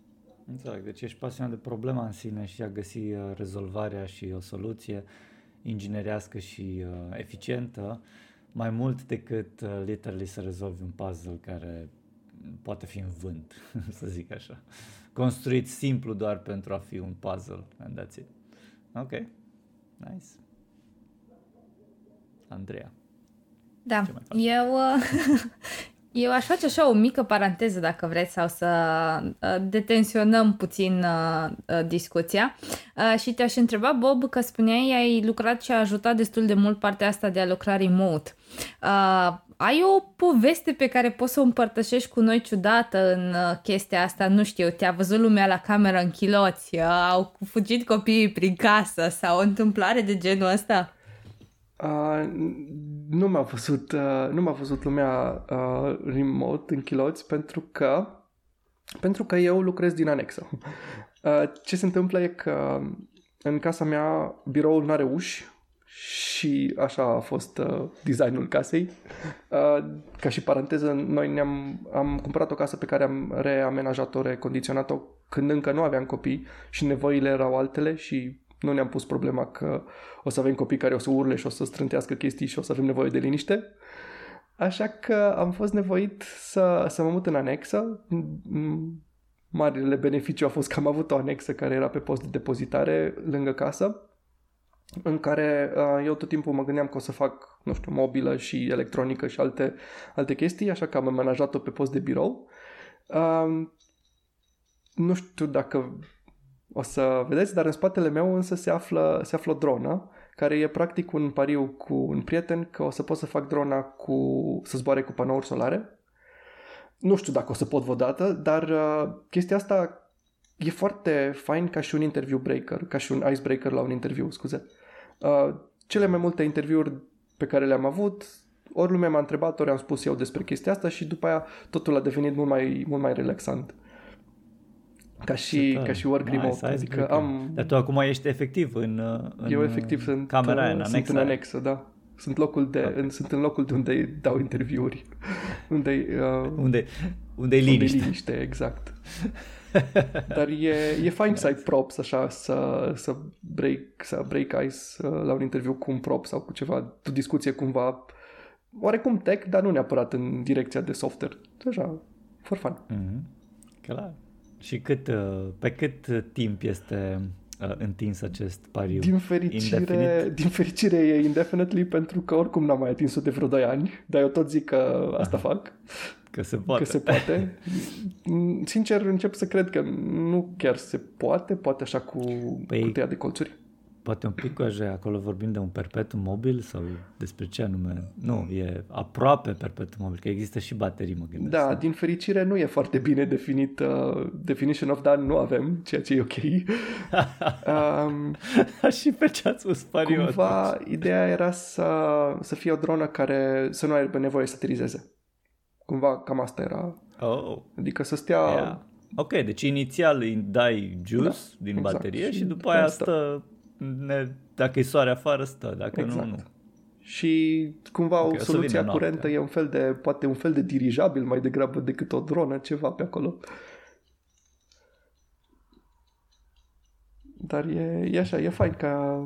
Asta e... Este cumva ce mai... Uh, o, o poveste așa generală pe care o am la, la interviuri, că tot timpul ori, de obicei păi, lumea mă întreabă. să începi și tu cu asta. Da, trebuie. Poate puteai începe cu asta la Trebuia noi. să spargem gheața cu asta. să spargem gheața cu asta. Nice. Bun. Uh, Bob, spune-ne uh, cum arată pentru tine rețeta succesului? Cum ajungi să fii un developer bun? Uh, uh, E... e greu de spus. Nu știu, pentru că nu știu dacă sunt un developer bun, în primul rând. Ce vreau să spun prin asta e că mie îmi place să cred despre mine că pot să fac orice produs software de care cineva are nevoie. Dar, pe de altă parte, după cum v-am zis, asta e o chestie destul de singură, în sensul în care un developer, pe lângă faptul că ar, n-ar trebui să-i fie frică de niciun proiect, părerea mea, e că ar trebui să fie și un developer care știe mai exact punctele lui forte și lasă altora alte părți din proiect care nu sunt așa de, pe care nu le, le manage așa de bun, bine. Stăpânește așa exact. de bine. Da, bine zici. Uh, eu nu sunt, eu sunt foarte, mă rog, cred că punctul meu foarte în primul rând e mobile, pentru că asta am făcut cel mai mult, uh, și apoi frontend. Nu sunt neapărat cel mai bun la backend și de după cum se vede, nu-mi place neapărat foarte mult, nu-mi plac neapărat optimizările și uh, eficientizarea lucrurilor. Îmi place mai mult ca totul să fie colorat și shiny. Uh, dar uh, asta e o, o, o chestie pe care cred că un, cu cât devii mai senior și cu cât ajungi să uh, accezi la poziții de mai, mai management, mai lead, cred că e foarte bine ca un developer să, să-și dea seama de punctele lui forte și să nu încerce să le facă pe toate. Să știe că mhm. asta poate mai bine. Uite, aici zici chestii foarte interesante. Poți să detaliezi un pic cum vezi tu, dacă suntem la ideea asta de succes, cum detaliezi o, sau cum ai vedea tu o relație de succes între un UI uh, graphic designer și front-end developer, care e ori mobile, ori web, că tu ai experiență pe ambele. Cum, ce experiență ai avut tu cu designerii și cum, uh, cum ai considera că ar putea fi îmbunătățite astfel de legături? O să fiu rău un pic, dar cred că prima chestie e ca designerul să răspundă. Uh, spun asta, spun asta pentru că... Um, la timp. La timp, da. Uh, în, uh, într-un mediu corporate, când e vorba de proiecte serioase, designerii răspund și sunt foarte, foarte eficienți. Dacă când e vorba de proiecte personale, designerii mei îmi spun că o să-mi facă și nu mai fac niciodată. nu, nu toți și nu tot timpul. Nu, nu, nu e chiar așa. Ei, să nu uităm că sunt și da, artiști. Exact. Dacă um, dar... au, au o componentă artistică de haos. Exact. um, ca și uh, colaborare dintre... Eu tot timpul Uh, mi-a plăcut să, să colaborez cu designeri.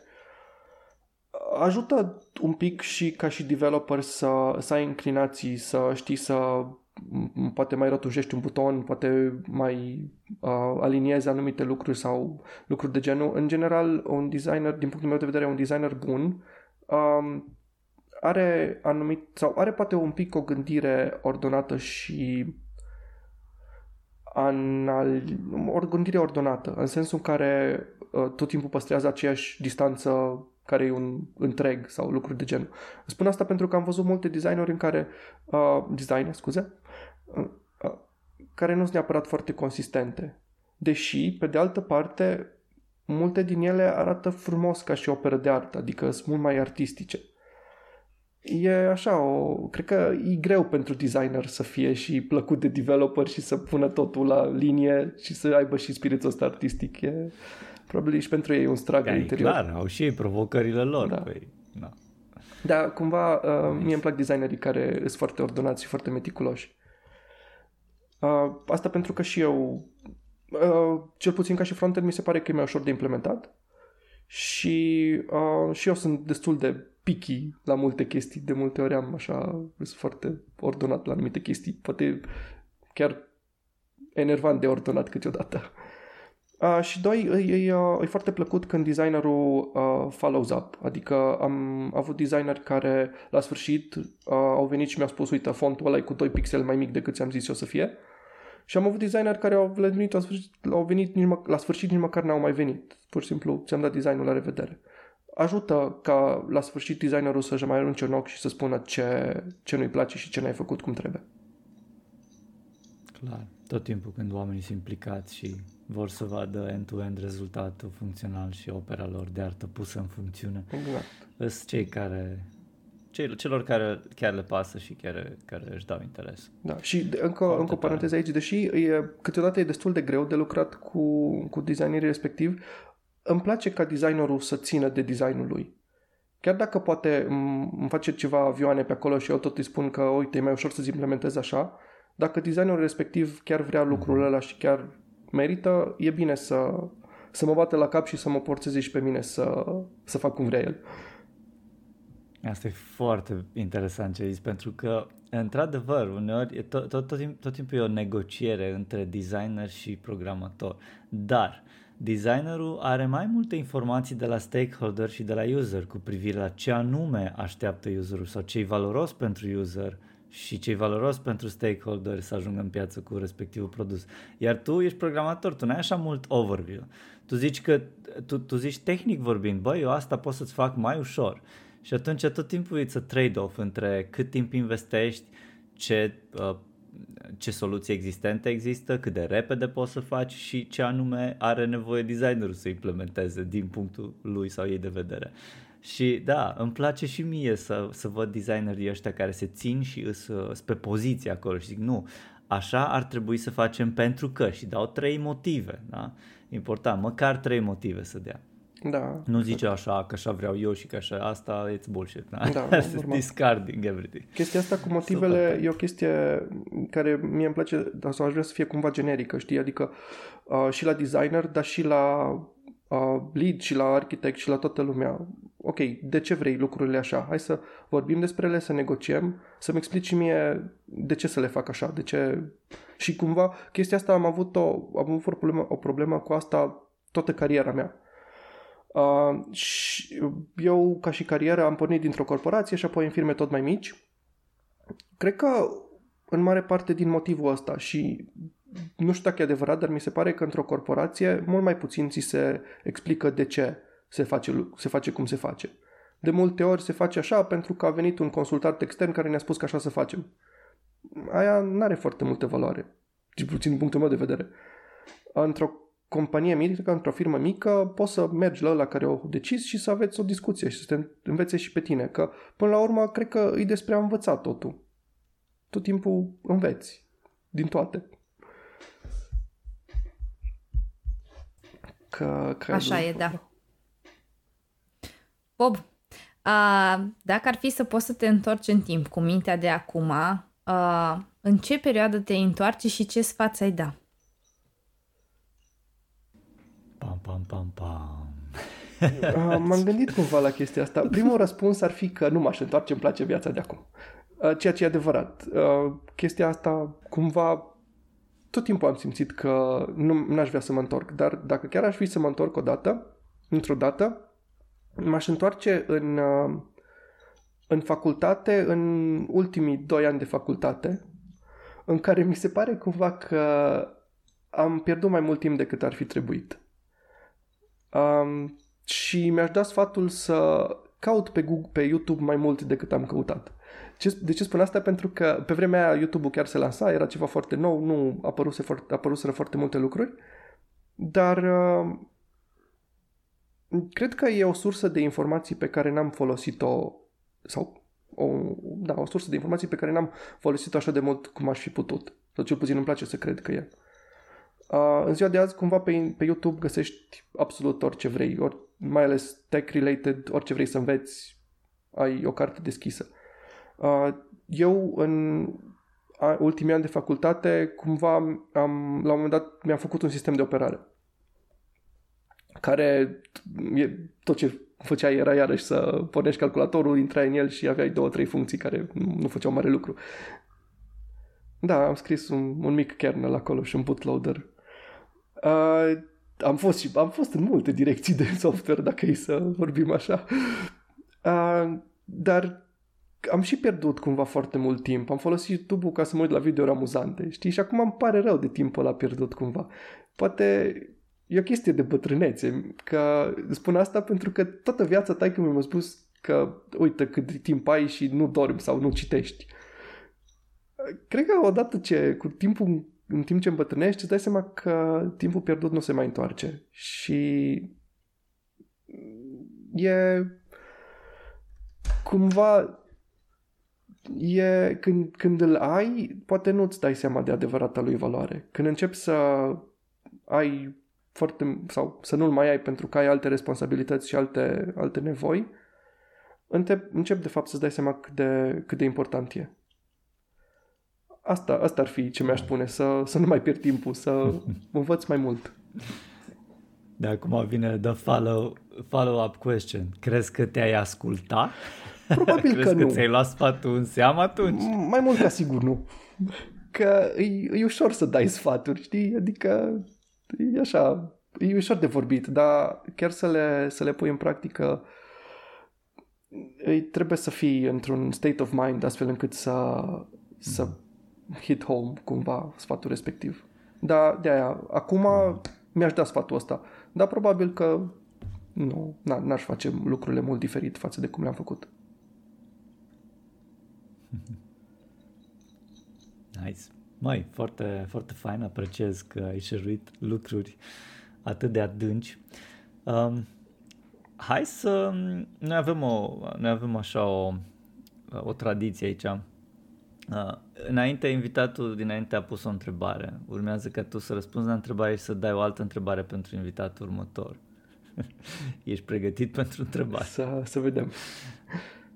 E o întrebare simplă, dar cu multe substraturi și pare să că provine cumva din, uh, dintr-o perioadă mai acum 10 plus ani, când lucrurile se făceau altfel și ideurile nu erau cum sunt pe vremea asta.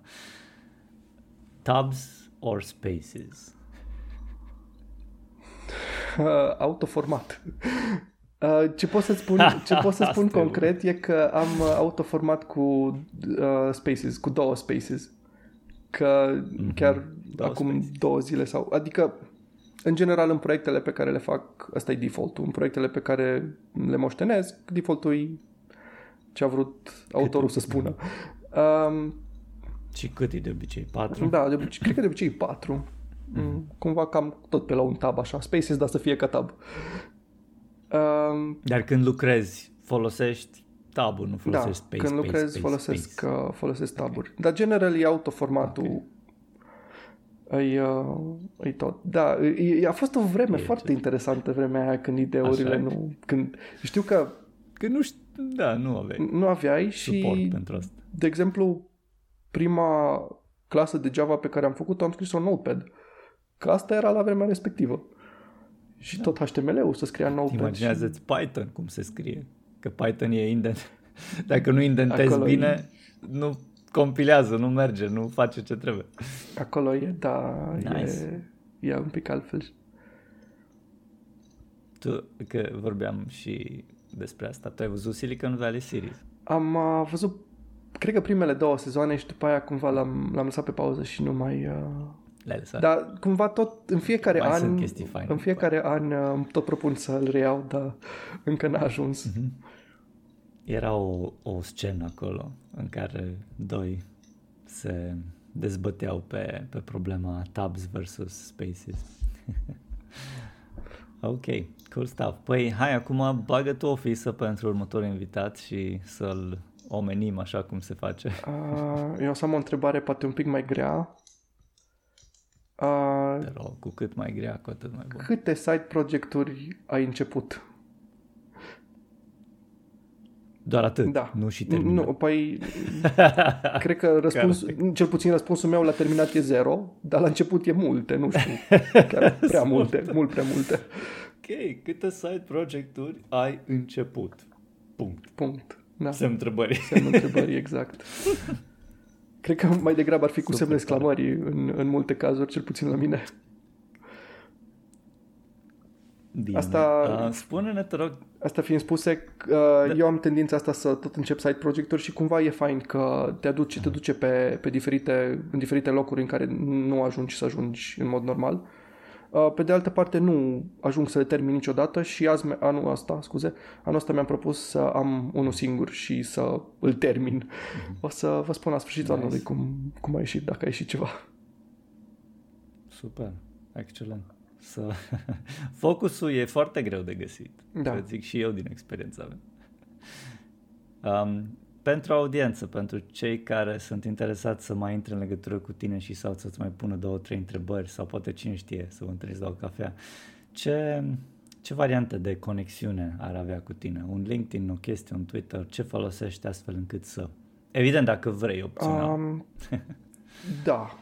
Uh, cred că cel mai ușor sunt de găsit pe LinkedIn. Uh-huh. O să, o să facem noi în descriere ulterior. Tu doar spune-ne pe unde ai putea să... Uh, da, cred că... Um, să fii. Cătălin Andrei Bora pe LinkedIn. Uh, sunt cel mai ușor de găsit și în ultimele luni, poate chiar jumătate de an, LinkedIn-ul e și o platformă pe care aparent în, uh, o, ca, o deschid destul de des. Uh, din păcate sau din fericire, nu știu, nu mi-am deschis Facebook-ul de câțiva ani buni deja. Așa că dacă încercați acolo, slabe șanse să, să dați de mine. Uh, pe Reddit. Sunt foarte, sunt foarte mult și încerc să fiu cât mai activ pe Reddit. Uh, Sweet. Și cumva mi se pare Să ne dai și handle-ul de Reddit atunci. O să, o să vă dau uh, și Reddit Handler. Handle. Uh, mi se pare că Reddit-ul e cumva foarte foarte configurabil și din cauza asta foarte fain. Poți să te țină acolo mult și bine dacă, dacă nu ești atent. Super tare. Mai, încă o dată, mulțumim frumos că ai venit și ai împărtășit cele mai intime experiențe pe care le-ai avut tu și să auzim de bine cu focus pe un singur proiect. Mulțumesc! Mersi că m-ați chemat din nou și da, sperăm să fie anul cu un singur proiect. Tot, tot asta sper. Focusul e de aur. Da, exact. Mulțumim! Mulțumim că ne-ați ascultat, mulțumim invitaților și nu în ultimul rând mulțumim echipei care a făcut acest podcast posibil.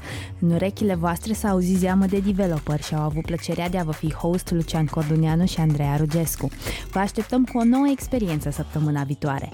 Dacă v-a plăcut, vă invităm să dați un share și un subscribe paginii noastre. Power by Sensidev, Love by Launch.